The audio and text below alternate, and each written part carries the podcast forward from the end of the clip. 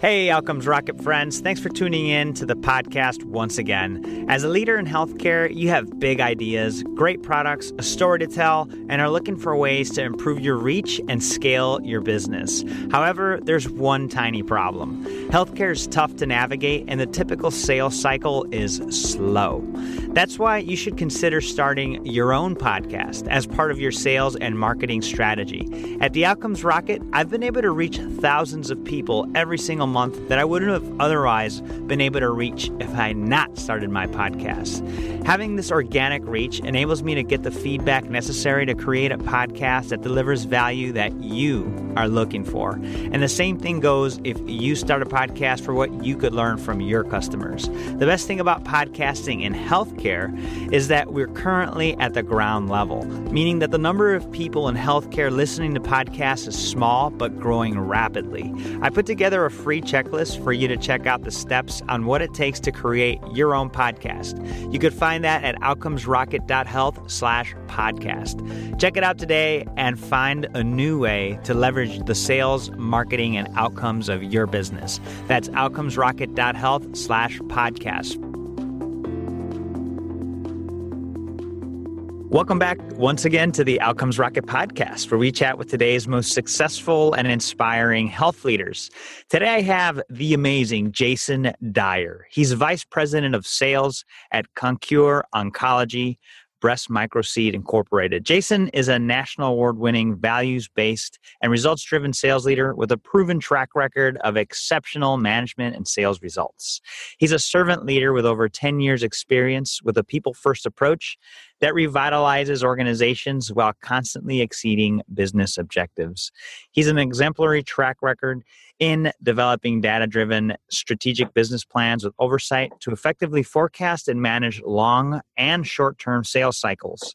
As we all know in this healthcare space, it's super important to understand that sales cycle and to understand how to manage that sales cycle because it affects ultimately cash flows and the way that our business does. And so it's a pleasure to have Jason on the podcast, not just to highlight some of these sales things, but also to talk about some of the things that they're working on over at Concure Oncology. So, Jason, it's a pleasure to have you on the podcast, my friend.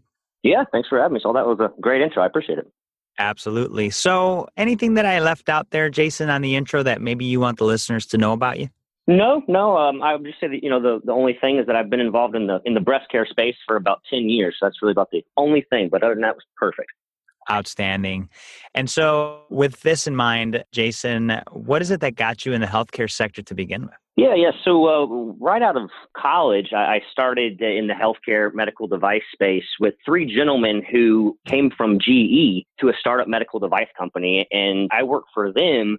Uh, they they sold a computer aided detection software for the liver and the lungs. And hmm. really working from them and seeing their passion and excitement for me right out of college really sealed the deal about me wanting to be and to stay in, in the medical space. And that's where I've been. And uh, since then, uh, that, that led me into coming into the, to the breast care space I've been in for, for about the last uh, 10 years. So that's how I got into it. That's awesome, man. And you've been in it for 10 years. You've had a couple experiences and in, in, in several different companies with different technologies that help patient care. What would you say, Jason, is a hot topic that needs to be on every medical leader's agenda today? And how are you and your organization approaching it? Yeah, I'd say that hot topic is personalization of of healthcare and the personalization of the healthcare treatments. And not just the treatments, but also the pre-treatments before a patient actually gets sick, using artificial intelligence, machine learning, using stuff of that nature to really help a patient before they get sick and then when they get sick to find the best treatment because we all know there's a lot of treatments, a lot of technologies, and a lot of things of that nature that are out there that really can benefit the patient. And one thing that our company is doing to help along the lines of personalization of medicine is we offer a, a one time radiation treatment option for early stage breast cancer patients after they've had their surgery previous, before this, the patient would have to come in for four to six weeks on average, coming in once a day for those four to six weeks to get their breast radiation treatment. This takes it down to one day. So for those patients that can't take off work for, for three to four to six weeks, patients that have to take care of their children. So, you know, this is something that can be beneficial, you know, and we really have to know and personalize this treatment to the patients that need it. And I think that would be the majority of people getting the treatment, right? It's hard to take time away from children, time away from work. So I think there's a big opportunity here to really make this better. Can you give an example to the listeners, Jason, of how this type of therapy has created results by doing things differently? Yeah, sure. So the actual the, the treatment is based on the prostate seed implant that's been developed for 20 or 30 years now. It's, it's based on that. And one thing that we do is we track all of our results in a multi-center uh, registry study. So we're tracking all of our results and all of our data. We're even trying to take it one step further, where we, we're tracking why the patients and the physicians selected uh, the breast microseed treatment over some of the other radiation treatment options. So by tracking our, and we've actually been tracking our results since uh, 2004 when the procedure was just just getting started before uh, FDA clearance or anything of that nature in the United States. So we have some some very long term data tracking that has really really been, been been beneficial. And as we're ramping up, and we're just started commercializing in the U.S. Uh, about a year ago, so we're really even ramping up the increasing the data that we're that we're tracking now, especially in the US. Yeah, so it sounds like OUS you guys have been at it since 2004 and now 2018 you're talking about 14 years later year ago you guys have started commercializing here. And and so what would you say one of the biggest call outs for improved outcomes is with the microseed procedure? Yeah so so really just the improving the outcomes by one it's less time for the patient but two the outcomes are it's less intense for the patient. So the breast microseed treatment has less damage to other organs that may be close to the breast, for example, liver and the lungs. The acute toxicity is much lower with this treatment because it's only one time compared to four to six weeks coming in once a day. Patients can have long term effects 10, 15 years down the road. They can have um, cardiac toxicities or develop lung cancer from the radiation treatment. So wow. this treatment is improving outcomes in that respect because it's only only one time and because it can really focus on the area of interest that one time instead of instead of kind of uh, irradiating the area day after day and potentially causing harmful effects to other organs.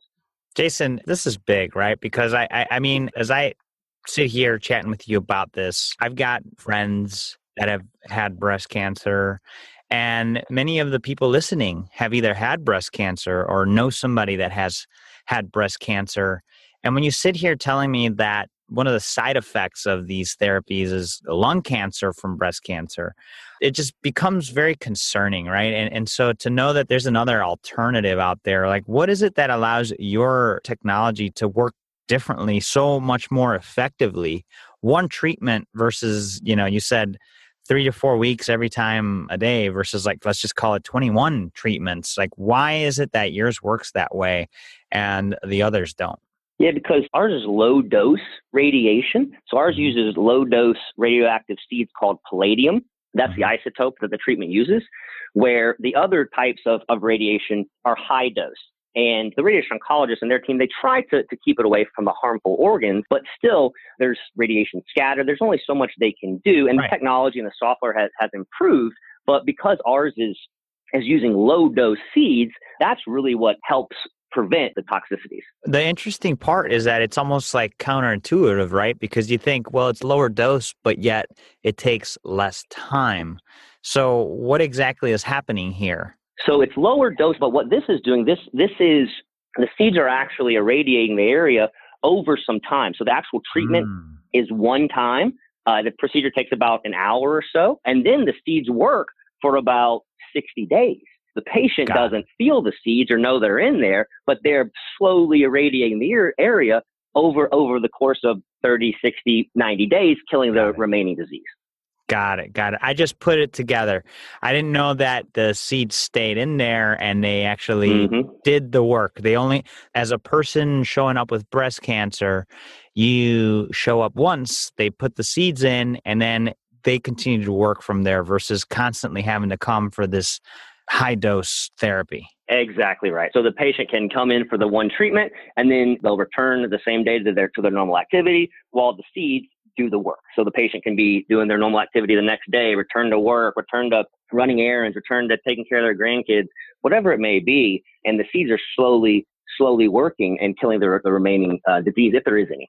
Very cool. Very cool. Yeah, and as as you know, as we look to evaluate therapies to treat breast cancer, it's it's important to know all the options. And so, Jason, I'm glad you're here talking to us about this therapy. What is it called again? Breast microseed treatment. Breast. The company is Concure Oncology, and the treatment is breast microseed. Breast microseed treatment.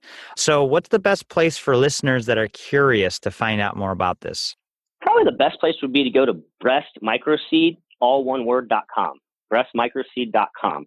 And if you Google the treatment, breast microseed treatment, uh, you'll see some very, very exciting patient testimonial videos from some of our, our recent site. Uh, but breastmicroseed.com is, is the best way. Outstanding.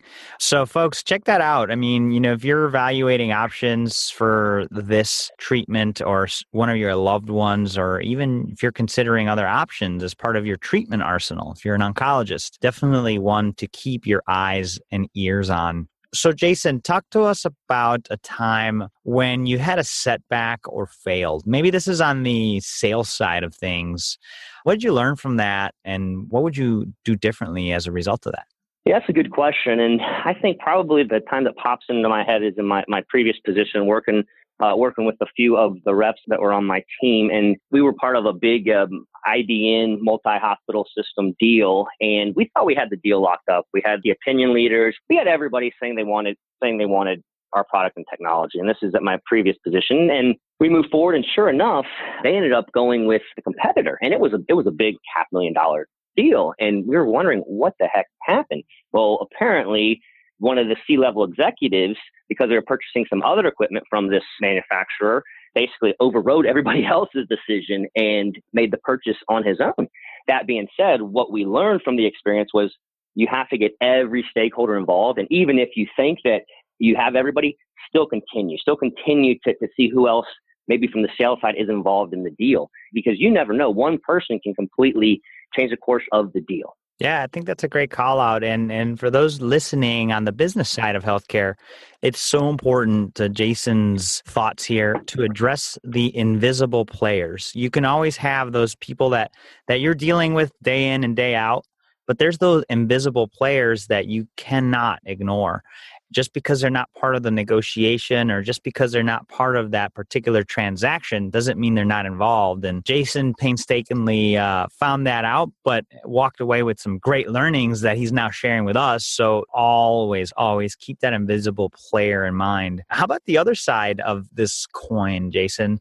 What would you say one of your proudest healthcare experiences has been to date? Yeah, I would say that last week, my previous company, Faxitron, was acquired by Hologic for $85 million. And they're, they're one of the largest players in the women's healthcare space, if they are the largest player in the women's healthcare space. So I worked at that company for seven years and, and seeing them get acquired by the biggest and best uh, player in the women's healthcare division, Hologic, was that was something that I'm, I'm very proud of because I helped that company uh, grow, and they have they had great product that, that changed the game and improved healthcare for women. So seeing uh, Hologic now having them is great. and I'm very excited about that. Man, that's great. Yeah, and you know when you know you you took part in in the growth of a company with a meaningful purpose and a great technology, it's a great feeling to see that acquisition.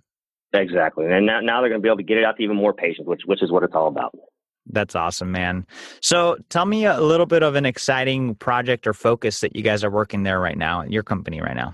Yeah, so we're we're uh, we've had a lot of interest uh, since we've since we brought breast microseed treatment to, to the United States, and we've actually had um, almost so much that we have a backlog of sites that are really interested and want to want to learn more about the procedure and actually want to go see a procedure because they're they're so excited about it. So one thing we're doing that we actually have the first class is in October in Chicago. We're doing a training class now. So what we're going to do is we're going to get all the people who are interested from the facility, including the breast surgeon, the radiation oncologist, and the physicist, to all come to a one central location from multiple facilities. And we're going to train them on how to do the treatment and the breast microseed procedure. And we're going to have some KOLs from all over the US and the world come and, and present about the treatment and also just present on uh, radiation therapy for breast and where they, where they think it's going. So we, we think because of, of offering this training program, we're now going to be able to train and get more sites up and running faster at, to, to treat more patients, which again is, is what it's all about. So we're really excited about that. And this this will be our first one at some point in October. We're still are hoping to finalize the details by the end of this week. That's awesome. And where can the listeners get more information if they're interested in attending? Yeah, so if they're if they're interested in attending, breastmicroseed.com and or they can email me at uh, jason.dyer, D-Y-E-R, at concure, C-O-N-C-U-R-E, oncology.com. So uh, e- either one, breast microseed, and or email me directly, and I'm more than happy to give the listeners any more information. That's beautiful, and folks, I'll make sure to to include both of those uh, contact points, the website as well as Jason's email address. So um, don't go away. I'll be sharing that with you here in at the end of the podcast. So let's pretend, Jason, you and I are building a medical leadership course on what it takes to be successful in the business of healthcare. It's the 101 of Jason Dyer. So we're going to write out a syllabus with these four lightning round questions, followed by a book that you recommend to the listeners. You ready? Sounds good. Let's go. All right. What's the best way to improve healthcare outcomes? I think the best way to improve healthcare outcomes is by providing more people access to new technologies and new treatment options, including in rural areas. So just getting more people these exciting options that are out there. What's the biggest mistake or pitfall to avoid? From a healthcare company standpoint, not looking at all aspects in regards to starting a new company. And what I mean by that is not looking at all the regulatory aspects, all the clinical data uh, that you may need, uh, not looking at the funding, not looking at the product development. Uh, just if you're missing any of these aspects in regards to launching a, a new product or service and or company, it can be very, very challenging. So just making sure that you have all of these pieces in place. Love that. How do you stay relevant despite constant change? I think you, you make sure you have your pulse on the market and you have the three P's and you're constantly talking to the three P's. The three P's are the patient, the provider, and the payers.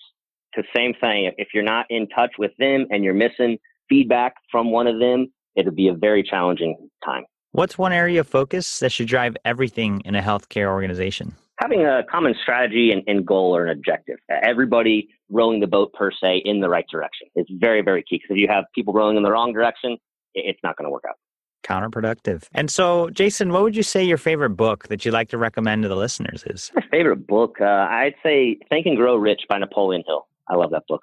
It's a great one. Love that. Folks, this interview, all the links and things that we've discussed, along with the transcript, you could find all of that. Just go to outcomesrocket.health slash concure, C O N C U R E. And you'll be able to find all of that there, along with the email that Jason provided. Jason, here getting to the end, I'd love if you could just share a closing thought and then the best place, again, for the listeners to know where to get in touch with you. Yeah, sure. So the closing thought, uh, I'd say for healthcare companies and for physicians, providers in general, just to make sure you you understand the patient's need and you take care of, of the patient and try to constantly improve and, and personalize treatment for the patients because that's where it seems things are going. You know, whether it's through genetic testing or genomic testing or or artificial intelligence or, or all the different things that are out there and continue to, to change the game. A personalization for for healthcare and for the patient is where it's going and what we need to be thinking about. And what what would you say the best place for listeners to get in touch with you, just as a recap?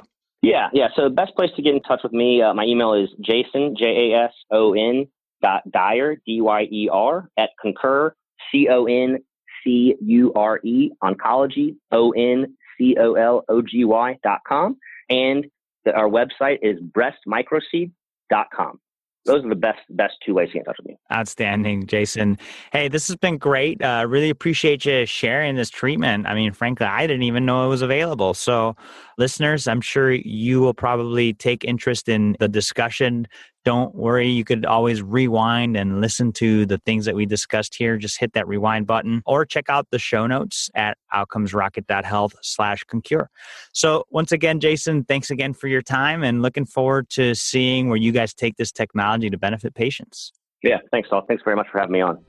Hey, Outcomes Rocket friends. Thanks for tuning in to the podcast once again. As a leader in healthcare, you have big ideas, great products, a story to tell, and are looking for ways to improve your reach and scale your business. However, there's one tiny problem. Healthcare is tough to navigate, and the typical sales cycle is slow.